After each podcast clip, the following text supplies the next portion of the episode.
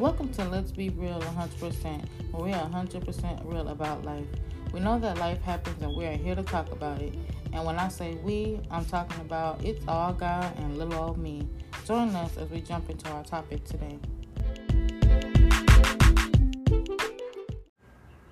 Hey, hey, hey, y'all. Welcome back to another episode. We are on chapter three with our second couple. Our second couple we have done, it was with uh, John and Courtany. So our chapter three will be about Miss Courtany. Y'all ready? Courtany was a part of a very powerful family. Her dad was a drug lord. She will be she would see all kinds of things in her home. She was not happy about it. Her dad had law enforcement in his pocket. He also had a well paid lawyer in his pocket. She really thought he had everyone in his pocket so he can get away with things. Her brothers would love it because they can get away with all kinds of things as well. They would get in fights in school and get away with it. They would hang out with the wrong crowd. There was just a lot going on with them. Her mom was a quiet and but strong woman. She did not like what her husband has come into. When they first met, they were so much better than this.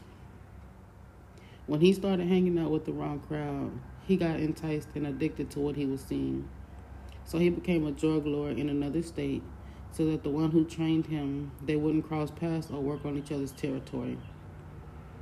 When Courtany got older, she wanted to become a lawyer so that she could stop all the people that was taking advantage of the law, just like her family. She didn't like the attention that they were getting, so she tried to go to a school that was so far away. She didn't want the association of the lifestyle. She went so far as even changing her last name. She spent her first four years learning about politics and the laws that goes with it. The next three years, she learned about police force. She learned what they were supposed to do, when they were supposed to do it, and how they were supposed to do it the right way.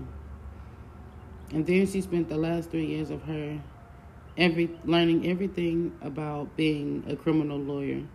She wanted to learn about all types of cases so that she can ha- so they that she can handle. She wanted to handle all kinds of cases. She did not discriminate. She read books, watched documentaries, crime shows that were real, and movies that were based on real stories. She was determined not to have another person take advantage of the law. She did not care who they were and who they related to. She vowed that she was going to be the hardest but true and dedicated lawyer she could be.